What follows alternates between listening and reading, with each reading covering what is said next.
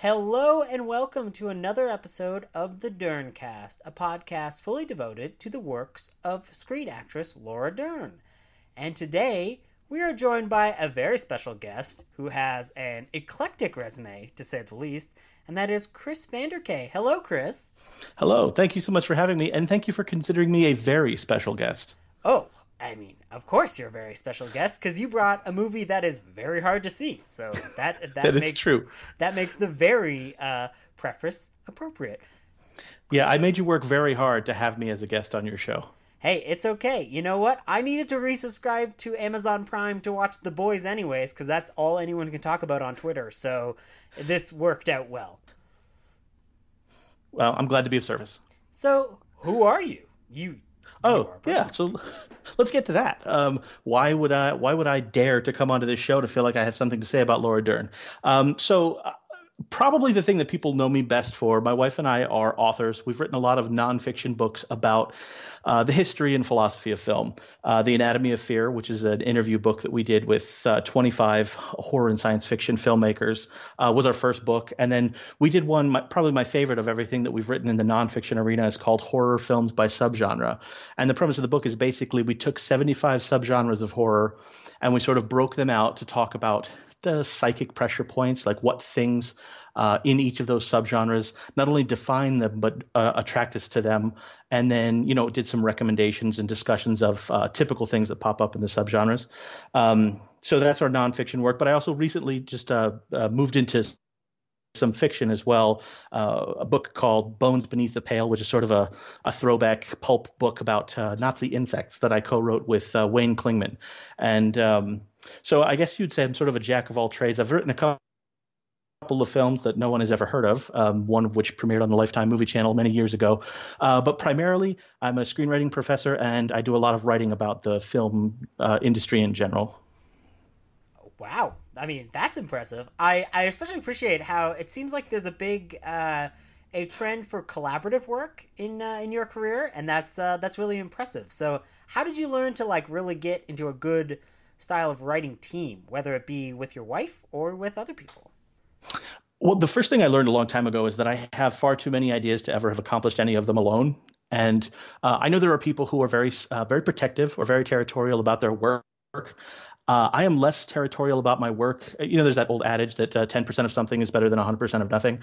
Um, I kind of feel that way about writing too, which is uh, I love ideas. I love uh, creating ideas and putting them out into the world. And if they're not put out into the world, they don't do you a whole lot of good holding on to them yourself. So I found that collaboration with talented other people helps you to get more work into the world. And as long as you get along with the people and you think that they're talented, then then why wouldn't you? You know.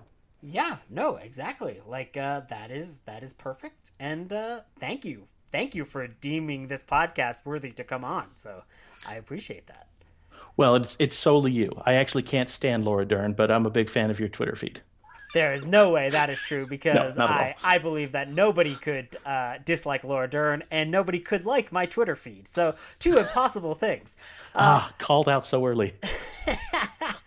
so, what are your Laura Dern origins, or as we like to call it on the show, the Dernigens. Yes, Dernigens, the early years. Um, so this will come as no surprise to you. I think everyone has mentioned this film, but I, I feel like probably because you're either otherwise you're going to have to do 18 episodes about Jurassic Park. You should at least let us all bring it up in our individual episodes, because of course, the first time I saw Laura Dern is the way most everybody saw Laura Dern, which is Jurassic Park. Um, I may have in fact seen her in something before that, but it's the first time that she registered as an actress to me. And um, and when I say actress, I just mean as a performer, not specifically as an actress. Uh, and the thing that blew my mind about her performance was uh, it's the same thing I love about Jack Lemmon, which is that so much of her performance is in the reactions that she has to other characters. Uh, it's not so much in her dialogue as it is in watching her play off of someone else's scenes. Uh, some of the best scenes that Ian Malcolm and Dr. Grant have, uh, Sam Neill and um, uh, God, why can't Jeff Goldblum? Some of their best scenes are playing against her because she does such a good job of elevating those moments. And uh, and it literally, I think it's funny. I, I, saw the movie and then went out and bought the book because I was so compelled by the sequence where she was trying to solve the mystery of what was making the dinosaur sick, and they didn't solve it in the movie. And I was like, I'll be damned if I'm not going to find out what happened to those dinosaurs. And so I went to the book, and sure enough, they did actually answer it in the book. So, um, so Laura Dern is directly responsible for me reading the Michael Crichton novel. Hey, I mean that's uh, that's amazing in its own right. I I feel like uh, Laura Dern's performance as Ellie Sattler in Jurassic Park was so influential that it actually affected the writing of Michael Crichton's characters in uh, Lost World because I feel like the way that he writes Sarah Harding in Lost World is directly comparable to how um, Laura Dern is performing in the original Jurassic Park, which is which is an interesting. I've never really heard it discussed before, but I, that's my opinion because when you read the original Jurassic Park novel, uh, Laura Dern is is kind of I would say covertly feminist whereas in the film she's overtly feminist right? Like there's a lot mm-hmm. she's a lot more overt with her feminism and the way that she kind of like triumphs over obstacles in the film. Uh, I, I think she's a really good character ellie sattler's a really good character written in the book. There's not a, a, a dig against the, the original writing by crichton but i feel like the way that sarah harding acts and speaks is almost a direct reference to uh, ellie sattler the movie character Right. And it wouldn't surprise me that people, uh, both him and, and other creators who made other things inspired her by her would be inspired by that performance. Um, you can see, I feel like, Spielberg and his editor recognizing scenes that might have been single shots becoming two shots or focusing on her simply because of, I mean, the conversation where uh, Jeff Goldblum is using the drop of water that goes down her hand to, to explain the idea of chaos theory. Um, that scene works primarily because of her performance. He's great, but she's the one that really sells the the the explanation of that moment. Yes, exa- exactly, exactly. But nay, we are not here to talk about Jurassic Park. Believe me, one day we will talk about Jurassic Park. We will probably have multiple people on to talk about Jurassic Park because literally everyone I talk to has mentioned Jurassic Park. It's not uh, not a surprise, but uh, one day someone will be like, "Yeah, I first experienced her in Blue Velvet," and then we'll be married for whatever reason. It'll just happen on the podcast we'll just become married because Blue Velvet. But anyways, uh, what film did you choose to talk about with us, and why did you choose it? Well, I tried to think what's the diametric opposite of Jurassic Park, and and uh, the answer to that question is Rambling Rose. It's a, um, I chose it for a couple of reasons. The first of which is not enough people talk about this movie. Uh, in fact, you and I had a bit of a struggle finding it anywhere. You had to literally purchase a physical copy of it. Um, I luckily have uh, have seen it numerous times, so I didn't have to do a rewatch recently. I've seen it many, many times, but I did look it up just to see what the availability was, and I think you said it wasn't available anywhere in Canada. The only place I could find it was for five ninety nine, I think, through Apple Movies. Um, but this is a movie directed by the fantastic Martha Coolidge, who brought us Valley Girl, real genius. It was written by Calder Willingham, who wrote, I mean, just off the top of my head, The Graduate and um, uh, Paths of Glory, the Kubrick film, and it was Oscar. It was Oscar nominated for actress and supporting actress. Uh, Laura Dern and her mother, by the way, the first mother-daughter um, dual nominees from a single film in a single year, and somehow from 1991 to now, this movie has just kind of been lost to uh, recent memory as far as like really high quality films with great performances and great direction go. Yeah, you know that's that's a very good point because I uh, I had honest to God I had never heard of this film and I am I started a podcast about Laura Dern so I'm invested in her career. I had not heard of this particular film and when I watched it I was just completely blown away because this is uh, quite frankly this is an amazing film and I was uh, very surprised that it's not more in the lexicon as far as uh, just talking about film. Uh, d- d- why do you think that is? Honestly, I'm curious about it. I mean, it has a deep bench for performers as well. I mean, you know, Lukas Haas, Robert Duvall, uh, John Heard in the wraparound story, Robert John Burke, who I have to give a shout out to. Uh, Ashley Blackwell uh, would kill me if I didn't give a Robert John Burke shout out anytime he pops up. Um, but uh, the I, I think maybe the one thing that happened is it's one of those I don't know what you would call that genre. There's this sort of Tennessee Williams, Truman Capote style Southern literature vibe to this film. You know that the um, the older character comes back to his hometown and reminisces, and then we jump back into that reminiscence, that sort of vibe that I feel like I've seen in movies like Eve's Bayou or Stand by Me or that kind of thing. Like, and I, but I feel like that specific era uh, is is one that people don't necessarily aren't that excited to visit. You know what I mean? Depression era South is not always the most fun place to go back to, especially a film that's peopled entirely pretty much by white characters. Um, you know, in today's day and age, it's not a film that necessarily speaks to an audience from its outer trappings. Although I do think the themes of the movie are super important now. Right. No, that's uh, that's very true. I it's it's it's always an interesting a storytelling wraparound device when they go with it being based upon a specific character's memories, right? Because I'm thinking like Stand by Me. I'm thinking about like the book, uh, The Girl Next Door by Jack Ketchum, mm-hmm. which gets very much. It's a, it's a very yeah. dark film, but very dark book. Sorry, but but it's got that same wraparound segment where it's an older character reminiscing about the past, and already implicitly you have the added layer of this is a person's memory going into the telling of the tale, which I think already adds an extra level of uh, complexity to the story being told, right. which I think is which I think is really which really interesting.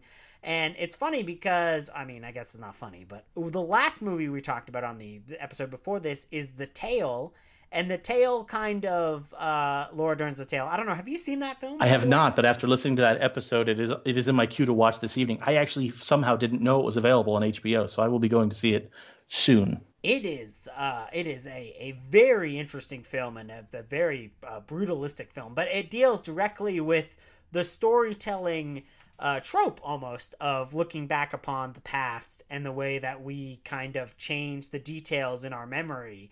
And and I thought that's a very interesting companion piece with this film because it doesn't really deal with the complexities and the the things that you lose when you're kind of like reminiscing about the past but I think that if you go in with that thought process, it kind of adds an extra level to the film, and the film is already great. So, oh, for sure, I thought that was kind of interesting detail. Yeah, I actually think subject matter wise, these films are, are actually having a little bit of a conversation too. So, yeah, it's it's interesting that they came in in the order that they did because I do definitely think a film so early on in her career, and then one that has literally just come out very recently in her career, that uh, it's obviously a subject matter that's of interest to her that she wants to, you know, she wants to have conversations about in film. Yeah, yeah, I think even when you go back to some of her uh, some of the works with uh, David Lynch, uh, she is uh, an actress who does not shy away from roles that kind of involve sexual violence uh, or sexual or sexuality in general like this film does. Like she's not she's an actress who doesn't kind of shy away from difficult roles. Oh for sure. Yeah i mean and I, I, didn't mention this in the opening. One of the other things that i became obsessed about regarding laura dern when i found out who she was is that uh, that she's second generation hollywood royalty essentially. Um, and in fact you know she acts with her mom in this film but you know her father is bruce dern.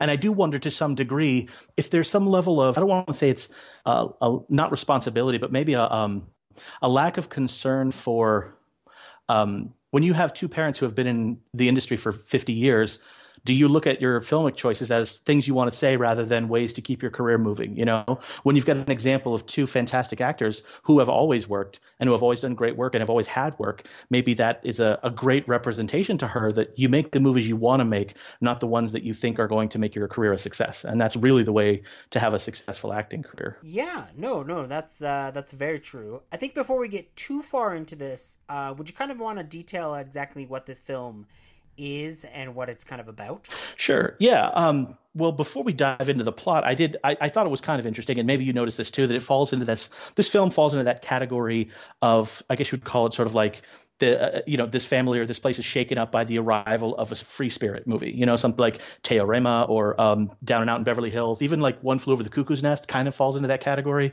of this sort of free spirit character that comes in and essentially shakes up this household the way that everything is operated is sort of thrown asunder because of this the presence of this new person and essentially plot wise there's not a whole lot more than that going on in the film. I, I mean, it begins with uh, this uh, character buddy. I think it's in the 70s, maybe. He's driving back home to his childhood estate and he gets there and then starts thinking it's i think it's in voiceover he's thinking about you know when he grew up when he was a young kid and the first person that he ever loved aside from any family members was this girl named rose. And then we immediately dissolve into her showing up at the house for the first time and essentially we get the idea that it's during the depression. Um, she was falling on hard times and i guess out of the kindness of their hearts the mother and father were bringing her into the home so that she didn't sort of get uh, sucked into the world of prostitution and have a terrible life. So she's brought into the home but of course because she's a character that hasn't had a lot of guidance in her life. Um, she she's like what you would consider in those 20s movies to be a troubled woman character. You know, she's a maybe a little bit more flirtatious than everyone's comfortable with, and she doesn't she doesn't maybe have a um, a full grasp of the power of her sexuality. There's a level of innocence that goes along with the beauty that makes the situation kind of dangerous, not only for her, but maybe some of the people around her. And essentially, the movie is kind of about a very traditional family trying to understand how to operate within the context of this new person. Yeah, no, that's a, that is a perfect explanation of the film. Uh, spot on, by the way. Uh, and I thought that was it was it was very interesting because it just kind of adds because on on initial view you may be like oh this is kind of like a typical southern family but i think that the uh, the the way that the mother uh, diane ladd kind of interacts and the way that she kind of uh, has a history of just being a very extremely intelligent woman and an extremely feminist woman um, it kind of deals with a lot of Diane Ladd kind of going against the uh, typical like chauvinistic errors and thought processes of the time, which I thought was very interesting because it was a film that's kind of like about why you shouldn't decry this trope, right? Because like this is kind of like this is kind of a trope that you see a lot in in uh, maybe writing and filmmaking a lot about like this sexually active woman coming into this typical family and how the family reacts. And Diane Ladd's character feels like a character that kind of elevates the entire story because her character is kind of all about how you should not judge this woman, you should not do the typical interactions that a story kind of of this ilk normally would. Right. Ironically, this movie is called Rambling Rose, which is a flower, and it's very it's almost uh, a corollary to something like Poison Ivy, which is sort of the thriller version of this story of a woman coming into a house and then using her wiles in a in a sort of a, I guess you would say like a targeted way, sort of weaponizing her sexuality. Whereas it's sort of the opposite with uh, with Laura Dern's character in this. She's not weaponizing it at all. In fact, she doesn't necessarily understand the I think the capacity to which it affects the people around her. And I agree completely on the uh, what you said about. Um, about the the mother character, I think she's. I'm sorry, uh, Diane Ladd's character. I think uh, interestingly, because this was directed by a woman, it did something smarter than it had it been directed by a man, which I think is half of the movie is pointing out this fantastic character, Diane Ladd, and what she's saying and what she believes and what we as an audience obviously agree with regarding her. But the movie also um, points out that just because the mother thinks that doesn't mean that there isn't still this white male hierarchy structure in her, in her house um, that is happening around her, sometimes without her knowledge, sometimes certainly without her consent, um, that Rose is still falling victim to. And I thought that was a fascinating way of pointing out that um, even a even a, a strong woman who stands up for the rights of individual women still may not be able to be there to protect a woman from everything she can fall victim to, even to people that she knows and, and trusts. You know, um, Laura Dern's character uh, falls for the father, and although they don't really consummate it in any serious way, he does sort of. Uh, when he when he pulls back from that and he resists that, he automatically looks at her as that she's a problem now, and he has that sort of reaction where he's always trying to chase guys away from her. He's trying to keep her isolated, you know. And so there's that that aspect of him trying to control her body if he can't have it, and then obviously the you know the controversial scene I'm sure we'll get to with the 13 year old boy who um, uh, I, I, don't want to say uh, forces his way onto her, but in, in some ways it wasn't very consensual what happened between them. Uh, it happened because he was a white male in a household uh, that witnessed his father doing something and assumed that meant he could do it as well. You know, so there's these cycles that uh, the movie's talking about in interesting ways. Yeah, for sure. The, the cycle of violence and the cycle of sexual abuse is, is definitely a, a topic that's kind of like brought on about this film. And you brought on that it was uh, directed by a woman, Martha Coolidge, uh, which is which is great. Apparently, in the production, uh, Renny Harlin, who is a producer, actually wanted to take over the directing chair himself, and I'm really glad he kind of like found it within himself to be like, no, Diane, uh, Diane Ladd and Laura Dern and all these characters. This is a very women centric story. I should let Martha Coolidge, uh, like, kind of like do this story herself and kind of step back and let her direct, which kind of like really elevated the my uh, my personal opinion of uh, Renny Harlin in a way. Yeah, I was surprised to see his name, um, but then you know the more I think about it, the more it occurs to me that uh, you know he dated Laura Dern. I think post this film, he was with Geena Davis. Clearly, he doesn't have any issue with um, strong female figures. You know, the only ones I know of that he's publicly been dating have both been very strong uh, female performers.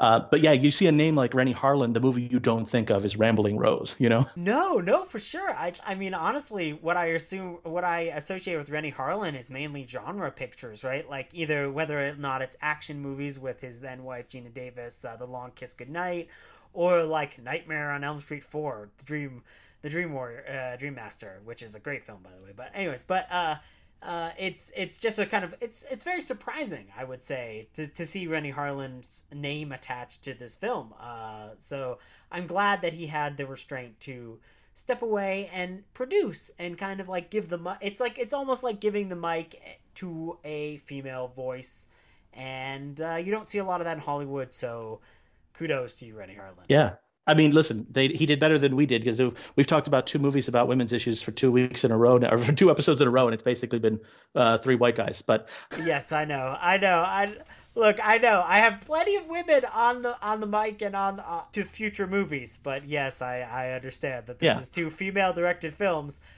Pro- prominently direct about female issues that do feature white guys. So yeah, uh, we're aware. It's worse if we don't point it out, right? And oh, um, yes. oh, you know, yes. honestly, the reason I wanted to talk about the movie is because I would rather that somebody be talking about the movie, and if it's us or nobody, then uh, you know, I'll take us, right? Yeah, exactly, exactly. Hopefully, uh, you know, women will be inspired and people will be inspired to check out this movie, and it will get cachet. So this will be kind of like a stepping point. That's that's really what this podcast is about. It's about bringing you the joys of Laura Dern and just kind of being like, "Hey, you should watch this movie," and then you kind of go to watch the movie, hopefully. And and hopefully you have a greater experience than Grizzly Two. Yeah, oh, Grizzly Two, the classic film which started out this podcast and uh, will probably never be discussed aside from uh, from the podcast. But anyways, who won the Academy? Who stole the Academy Award for Best Actress in 1991 from Laura Dern? Do you know off the top of your head? You know what? I'll be honest. I didn't look that up because whatever ends up, I, I don't like to retroactively be mad at something because of something else being robbed. For years, I didn't watch The West Wing because they kept stealing all of the acting awards from The X Files. And then I watched the uh, West Wing, and I was like, "Oh, okay, yeah, I understand that. This is a fantastic show." Uh, so, but like, I spent many years upset at the West Wing because they were stealing all of Gillian Anderson and David Duchovny's awards. So I didn't even look it up because I don't want to be mad at a movie that I either haven't seen or haven't seen in a long time. So I didn't bother to look. But I do feel like both of them were robbed because uh, Laura Dern and uh, Diane Ladd were absolutely fantastic. And I mean, of course, Robert Duvall was fantastic too, but I mean, who's out there not talking about how great Robert Duvall is? So that's true. That's true. And now I did look it up because I had actually shifted this movie by a year. I thought Silence of the Lambs was 1992, but it was 1991, and it kind of swept that year.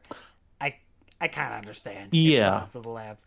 Now, interesting and interesting enough Silence of the Lambs is the only other film for which I would give this uh, give this idea and put this concept in people's heads.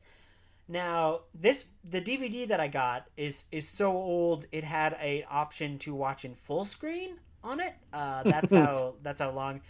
Now, I I would say this movie and Silence of the Lambs are the only movies to recent memories that I could actually hear an interesting argument as to watching this movie in full screen.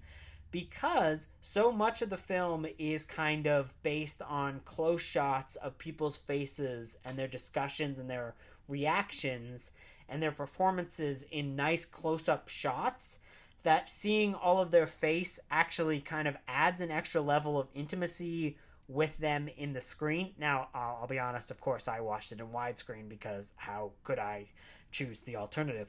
But I would say that 1991, I guess, was this weird year where if you really wanted to, I would be okay with you watching it in full screen. I don't know if that's uh, blasphemous to say or not. Oh, I, I definitely think some people just shut this podcast off. Sacrilege. Um, but I understand where you're coming from. I mean, it's something that's happened as a result of streaming, as people are shooting their films differently, knowing that they're going to appear first on a television screen and not a movie screen. And uh, that does make a difference nowadays. So if you had a film that was in full screen that was focusing on half a frame, it would fill up much more of your screen at home than uh, than a widescreen f- uh, film would. So yeah, it's it's it's it's it's interesting because again, a lot of this film, aside from there are a few uh, kind of like uh, widescreen really nice vista shots of the homestead and the lake that's aside that's like that's associated with it that really benefit the nice widescreen look and kind of like brings that nostalgic feel if you've lived in any area and what this film is kind of trying to convey.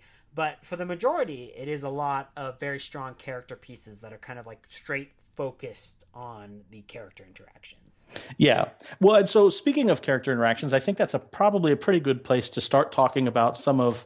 I mean, I, the, the, interesting thing about this movie is there's not really a, a clear narrative through line in the sense of a um, you know uh, actions and uh, and uh, circumstances coming from those actions, consequences in the in its traditional narrative structure. This is much more sort of like a um, slice of life story with I mean, it builds on itself. Obviously, it's not you know it's it's not a um, Richard Linklater film, but it doesn't have a, a, a, such a strict narrative structure. But it does have several individual passages of sections of the film that are really interesting and are really worth talking about. I think um, the first and foremost, I think the sequence that I mentioned earlier, which is uh, the sequence where Laura Dern's character Rose gets in bed with uh, is he 12, 10, 11, 12? I think he's 13, something like that. He's yeah, they they specifically mentioned 13, which again is is before we go too far into what you're talking about, which is interesting because that is the exact age that Laura Dern's character is in the tale. So that's just kind of an interesting uh, dichotomy. Oh wow, yeah, it's a sort of a, a flip side of the image. But yeah, so so in this in this scene, um, she gets into the bed with him because a, a, few minutes earlier in the film, she has made overtures towards the father, who uh, they kissed for a moment, and it seemed like it might be going further than that. But then he basically stepped back and he said, "This shouldn't happen. I love my wife," you know that sort of thing. Um, and then she basically feels sort of wrecked about it, so she goes to the only other person in the house really that is a male presence. You know, there's a very little boy, but then there's this 13 year old boy, and kind of looks to him as a as a surrogate connection to be able to make some sort of an emotional um, connection to. And while she's laying in bed with him, of course, because he's a 13 year old boy that's never had a girl in his bed, all he can focus on is what transactional sexual sexual element can come from it. And so he keeps sort of uh, prodding at her to be able to put his hand down her shirt and then eventually um, he does that and then he goes even further eventually sort of putting his hand uh, you know sort of i guess you would say manually masturbating her. Um, they don't show it but you get the insinuation that that's what's happening under the sheets um, and it was, I, I, assume, a pretty controversial uh, scene at the time in 1991.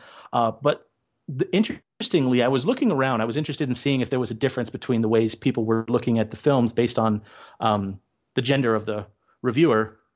And one of the things I noticed, the first problem is there's so few female reviewers that get put on places like Rotten Tomatoes that it's hard to be able to make a, a call like that. But I did happen to notice that there there were a lot of people that felt like uh, that she was victimizing the kid in this scene. And I thought that was an interesting, like that she was the one that was being inappropriate. And while obviously the moment is inappropriate, I do think it's interesting that people assume that she was the aggressor in that sequence. Yeah, it's a it's a very interesting and I would say a very complicated scene, right? Because if you compare this to uh, the tale, which we talked about last week, that's a very it's a very predatory male presence enacting upon a unsuspecting female, right? Mm-hmm. And this version of the tale is it's it's that it's that almost that ex- same interaction, but the ages are swapped, right? Because this is a very predatory uh the the child is acting very predatory but she also kind of lets it happen right? So it's that it's that idea of like it's a predatory uh, male towards a adult female, which kind of a predatory adolescent male towards an adult female, which is just it, which adds a very interesting layer to the to the scene. Yeah, and I think obviously for me the big factor between the difference between the tale and this is this this takes place in what's the late twenties, early thirties, right? So there's a very specific framework for how women were supposed to behave and what they were supposed to put up with from men, you know, and and I think that that's I think that's the key observation to to recognize that while uh, you don't have to go so far as to say you think that the the child is mature enough to realize that he's sexually abusing her, you certainly can't put the onus of the fault on her, given the only thing that she understands about the world at this point, you know, uh, which is that uh, she was going to become a prostitute. She really only has one frame of reference for what uh, what men are and what men do, you know. Yeah, no, no, no. That's that's that's that, that's very fair and and does add an interesting element to the film. Definitely looking at it uh, uh, as a product of its time, right? Because she's only ever been kind of swept up in the kind of like the sexuality of the men in her life, right? Because even Robert Duvall kind of, uh, you know, kind of like quote unquote in his eyes rescuing her from that life, right? Like that's kind of what he sees that he has done. Mm-hmm. And even in that first interaction with her, he is like doing some like pretty overt sexual overtones towards her uh, that that make her kind of like be like, oh, I'm. She kind of like falls in love with him and tries to make that move later on, and then he goes, oh no no no, I'm but a humble good man. But he pretty much like sexually assaulted her in that scene beforehand when he like slapped her butt and he like made all these very like overt comments towards her and then gets mad that she comes on to him, right? So like the only frame of reference she has is kind of predatory men. Now, I think Robert Duvall's character kind of like evolves throughout the piece, but I still think that he is kind of a predatory male. Oh, for sure. Yeah, he has an arc, but it's a it's a very short arc. You know, he goes from being yeah. the thing that you're talking about to not as bad a version of the thing that you're talking about. You know. Yeah, exactly, exactly. He's kind of like a, a shades of gray character because I feel like had there's this there's a scene way later in the text uh, where they're talking about whether or not to pretty much uh, sterilize her. Mm-hmm essentially. Like that's what the the scene is about. And it's, it's an incredibly powerful scene and incredibly like traumatizing scene to watch as you see these two males uh, one being a doctor the other being robert duvall's character uh, talk about whether or not they should just pretty much remove one of uh, rose's ovaries in order to quell her sexual proclivities. And there is this very strong uh, undertone that basically they are both doing this so that they can no longer feel sexually attracted to her which is like it's really gross but like that's the the undertone of the scene is that both the doctor and uh, Robert Duvall's character are lusting after Rose and they're like I want to remove the temptation so we want to completely uh, d- like sterilize her without her consent or without her uh, willingness to go forward with this uh, this idea and the the wife Diane Ladd, uh, who is only called uh, mommy in the script, I believe. It's only called mom or mommy in the script. Uh, is completely opposed to this idea and uh, goes against it. And I honestly think Robert Duvall wouldn't have even thought about it had she not been there, right? Oh, for sure. I mean, one of the things I come from, uh, a, uh, I'll call myself a recovering fundamentalist Christian. My my uh, family was in the Southern Baptist Church, and so I know a lot about conservative Christianity. And one of the things that really rang strongly for me in this film is the way that uh, men, especially the white, the older white men that we see here, the patriarchal men, uh, they externalize their lust as being the fault of the person after whom they are lusting. They're at fault for uh, internal feelings, and so they're the ones that should be punished for how they're feeling. And that's basically what we were witnessing in that sequence was two men supposedly trying to solve a problem, but essentially what they're trying to do is absolve themselves from having to feel the way that they've felt. She won't be a threat anymore, so they don't have to change anything about themselves. And um, I think if for no other reason than that sequence and a couple of others, I think every guy should watch this movie just to witness what women have always instinctively understood, which is the sheer level of control that other people have over a woman's body.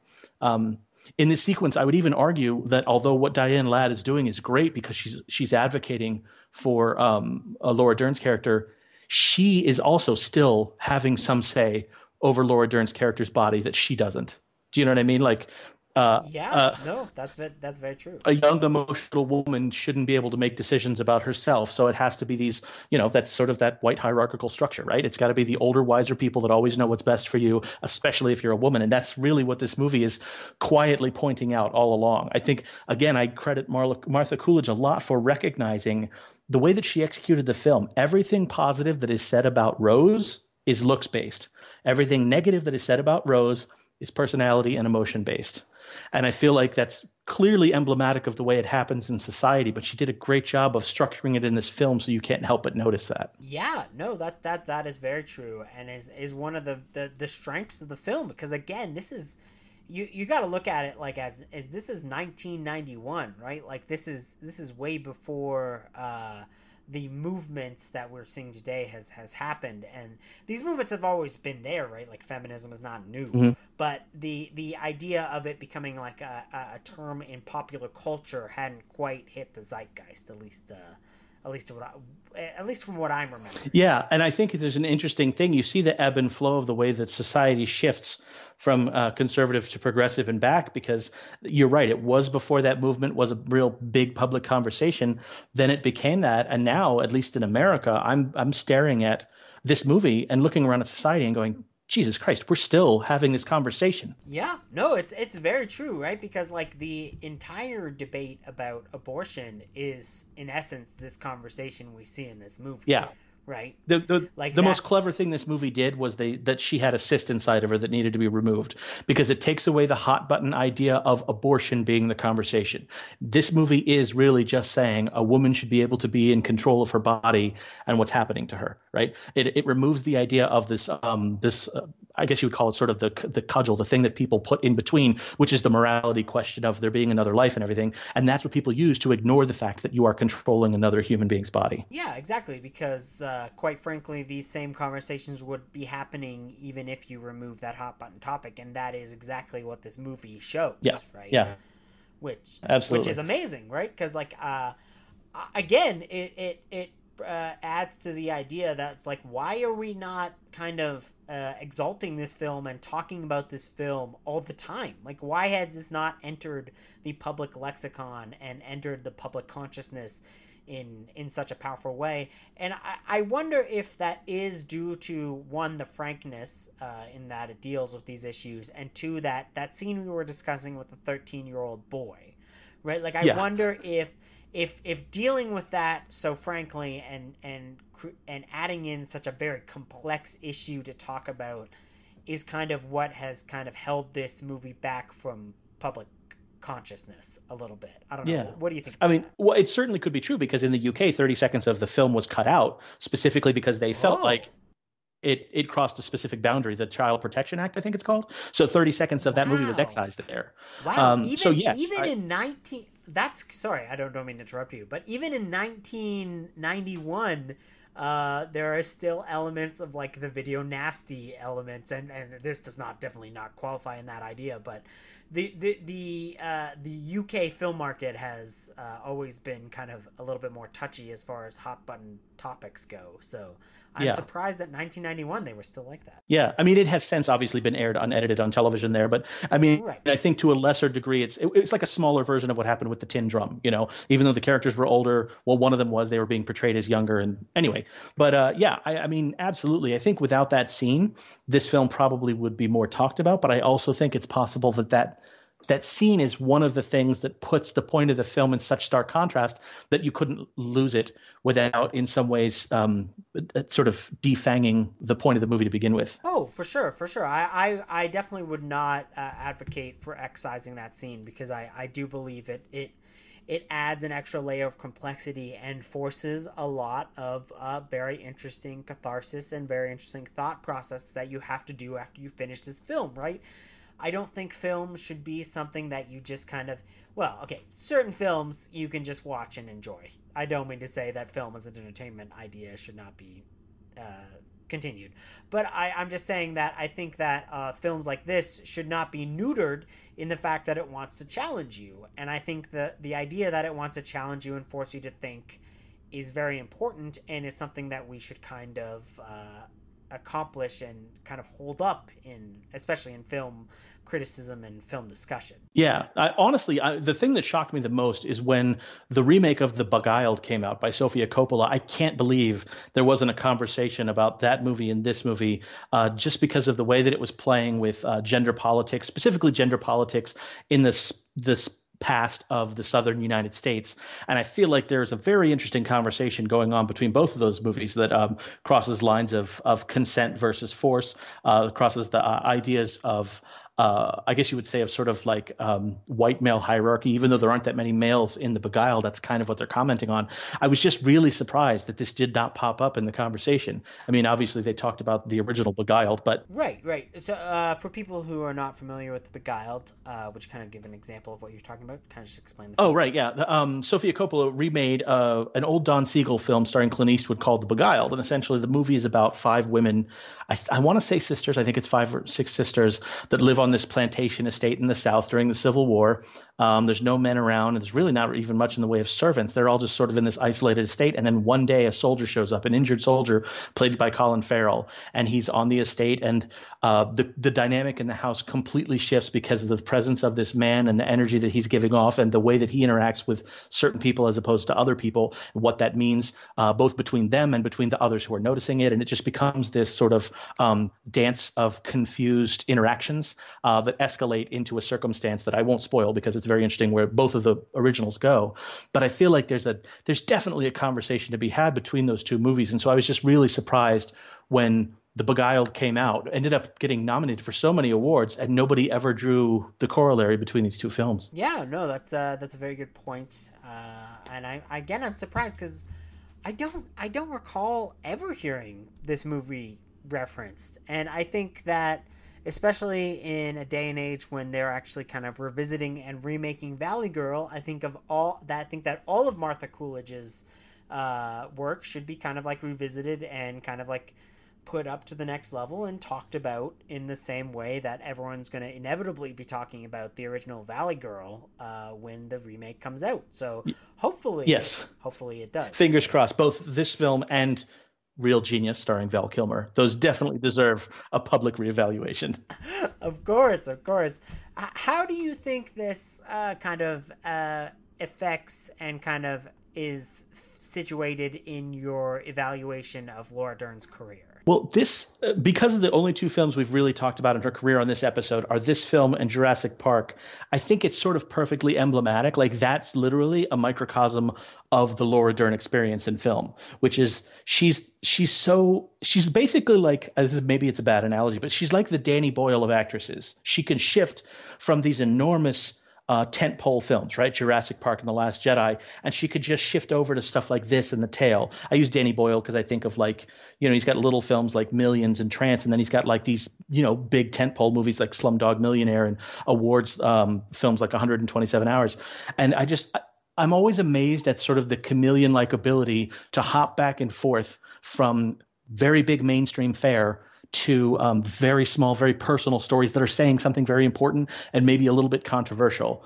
Um, that's not a super easy thing to do, and uh, maybe like it's like I said, it goes back to what I was talking about earlier about having been able to watch careers um, from her parents. I mean, when you think of Bruce Dern, he's been in a lot of amazing movies. I The Burbs is one of my favorite films of all time, but this guy was making movies like The Trip in the late 60s you know he, he was making drive she said uh, a drive he said you know like he's making like movies that are thoughtful and political and groundbreaking and and um, iconoclastic but not mainstream and I think it's really interesting that he could just sort of jump back and forth. He could be in John Wayne's The Cowboys, and then you know he could be in um, The King of Marvin Gardens. You know, like he could make that jump, and it's clear to me that at, least in some unconscious way, she was definitely influenced by that by her family because she's still doing that to a degree now. She can make the tale and then she can star on Big Little Lies, which is one of HBO's biggest hits in recent years. You know. Yeah, no, for sure. I think I think Laura Dern is specifically interesting because honestly, when we when we kind of like boil it down her only mainstream work, like her only like really hit the big zeitgeist work, is Jurassic Park, The Last Jedi, and Big Little Lies. At least that I can recall straight from straight from the top. Is she's not unwilling to tackle these kind of like big mainstream roles, but she she really does not shy away from difficult roles. If you look through her career, and and I think that it's a it's very interesting to talk about uh, the tale and this film uh, directly uh, after one another because she's not afraid to work with female directors. I, I recall there was that there was that article that was recently released about Leonardo DiCaprio where I, I think it was I don't know if it was a Time magazine article or it was some decently huge publication was talking about the greatness of Leonardo DiCaprio and then a lot of people kind of like clapped back about that and was kind of like well he's like kind of worked with very safe people and very safe directors and also a lot of male directors. He's actually never worked with a female director, I believe. I believe maybe there was like one or two performances with a female director. But if you look at Laura Dern, she is constantly willing to take roles that are extremely complicated, extremely difficult. I can't imagine uh, accepting this role in 91 and then two years later being in one of the biggest films of all time jurassic park right like mm-hmm. that's such a huge shift and a huge change and, and shows how kind of fearless she is. And I'm sure that does uh, occur a lot because she does have that kind of like safety net of being Hollywood royalty, but I think it's uh, applaudable nonetheless, right? Yeah. Well, another, another thing I think uh, that I like the most about Laura Dern is her. Oh, I don't know if you can hear my dog freaking out in no, the distance. That's fine. That's fine. You know what? Dogs dogs are welcome on the podcast. Laura Dern loves dogs. Um, in fact, I think she was in Year of the Dog, or maybe I'm thinking of something else. Anyway, um, but one of the things I love about Laura Dern is it's more important to, for her to play the character the way that the character deserves to be played than for the character to be liked. Um, and even in this film, I think one of the powerful things about the performance is that she never she never plays it like we're supposed to give her sympathy. I do, but she never plays it that way. I think the same is true of roles like The Tale. Certainly, it's true of Big Little Lies. Is she tries to find the heart of the, the truth of the character more than uh, whether or not this role is going to be something that people will notice and like or will sympathize with. I think her performance in JT Leroy is maybe the best recent example of that. She plays a, a deeply unlikable character, but she does such a good job with it that I don't ever stop. I don't ever like the character more but she um, imbues them with a deep honesty that allows me to still connect to the story even when I can't um, feel the empathy that I I would want to, you know, in the sort of standard cliched way that you would with like a, a Hollywood blockbuster, you know. Yeah, no, that that that is very true. Uh, I'm I'm genuinely surprised that we don't talk about Martha Coolidge as a director more, right? If you look at her career, it it doesn't have uh, as many uh, big movies as I would like, right? Like it's kind of kind of depressing uh, just looking at uh, her career afterwards, right? She did a few TV movies after this, things like Lost in Yonkers, but nothing else that really kind of hit the hit the big zeitgeist, uh, which is kind of unfortunate. She's kind of been uh, doing TV series, which there's nothing wrong with doing TV TV series and TV movies. Uh, it's just sad that we don't kind of like raise her up and talk about her. More. Yeah, you know, it's interesting. Uh, I'm glad that you brought that up because there has been this weird thing I have noticed, which is that a lot of directors that came up in the independent scene of the 90s. Uh, they have ma- been able to maintain a career, but it has primarily moved to the small screen in many ways. Like I think of John Dahl as another example. He did The Last Seduction, which was a, a really well received, you know, noir when it came out in '94. And then this thing sort of happened where like those mid-budget, respectable films that are interesting and quirky, but maybe not super big blockbusters, they just started to fall away at a certain point. And so the people that were making those, they had to go to the only place where those kinds of stories are still being told, which is sort of narrative and serialized TV. So people like uh, like we're talking about here, like cool Coolidge and John Dahl, all of these great filmmakers from the 90s and the early aughts, they sort of they they did what they had to do to keep working in their career, which is to move into television. Yeah, for sure, for sure. I think uh, I think it's worth noting that the first uh, full length feature Martha Coolidge has done since 2006 is being released this year, and it's called I'll Find You uh, and that is a drama. So if you're interested in her career, I would uh, kind of recommend uh, checking that out. That's also a period drama, which is interesting because the movie we're talking right now is a period drama of the 20s, I believe. I believe this movie takes place in the 20s, if I'm not wrong. Uh, the one we're talking about, Rambling Rose, you mean? Yeah, yeah. Well, it's. I feel like the only thing they ever specifically said that oh, is the depression. The depression era. So I guess that makes it the 30s. Yeah, very, that's correct. Yeah, very so. possibly the end of the 1929, but more likely the 30s. Yeah, that's true. I I, I guess I only thought of the 20s uh, instantly because at one point you do see Rose wearing a very flappers esque outfit, uh, which, if you don't know, the 1920s were uh, the flappers were a very uh, distinct style from that era. Uh, and I think at one point Rose is kind of uh, being emblematic of that style. Right. Oh, I can't believe I forgot to bring this up when you mentioned it. Silence of the Lambs uh, being the film that swept the Oscars that year.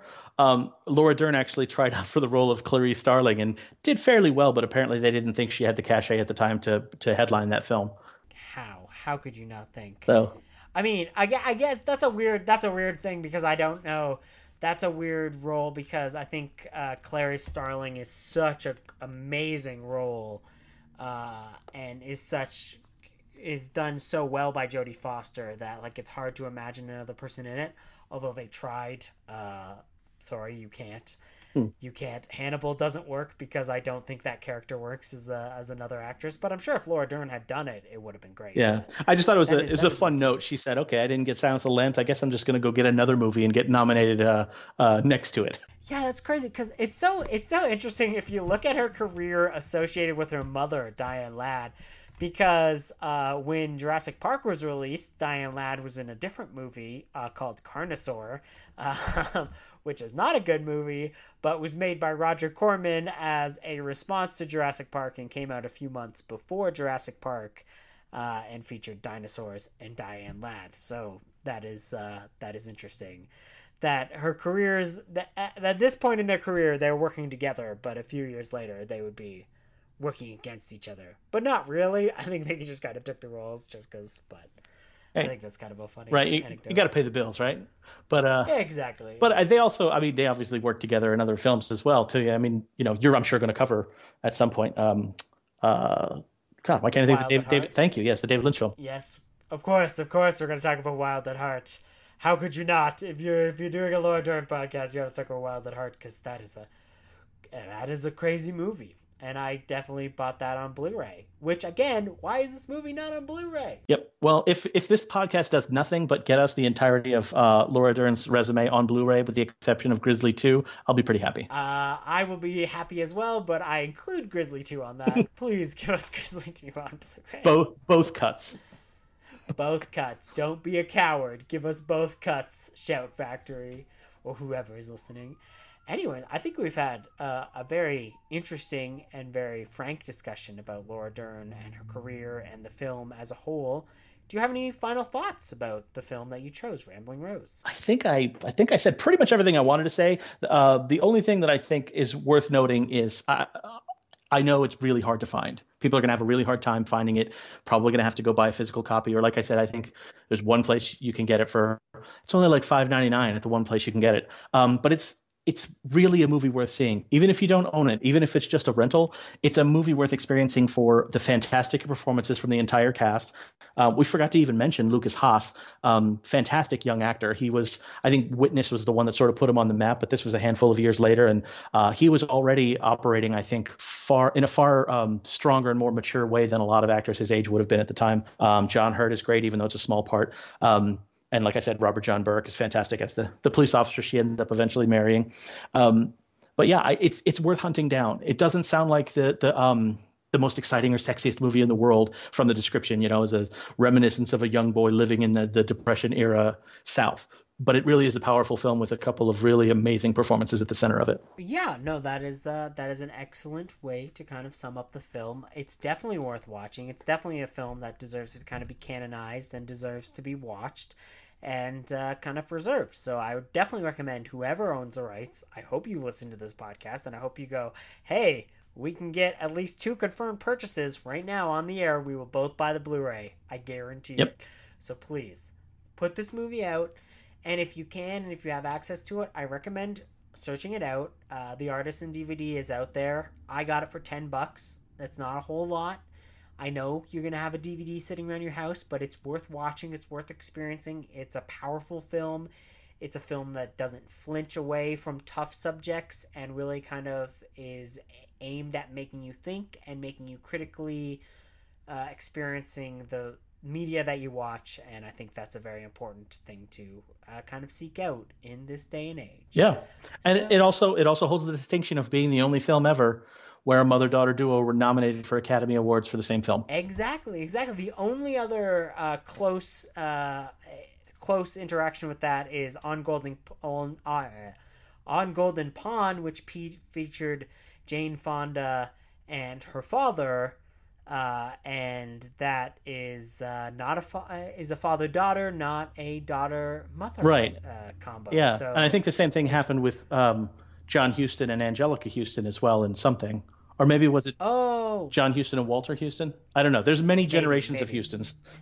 There's a lot of Huston's. There's a lot of Huston's. But anyways, thank you for thank you for coming on to join us. Where would you like people to uh, follow your further work, Chris? Uh, well, I, the best place to go is obviously going to be to find me on Twitter because my stuff is spread out sites and all over the place. But if you follow me on Twitter, you can find me at the letters CK and then my last name Vander Kaay, which is V A N D E R K A A Y. People get fooled sometimes. I'm Dutch, so there's two A's at the end. Okay, okay. Oh my goodness. Okay, before we go too far away, we mentioned John Heard. John Heard is in this movie and The Tale.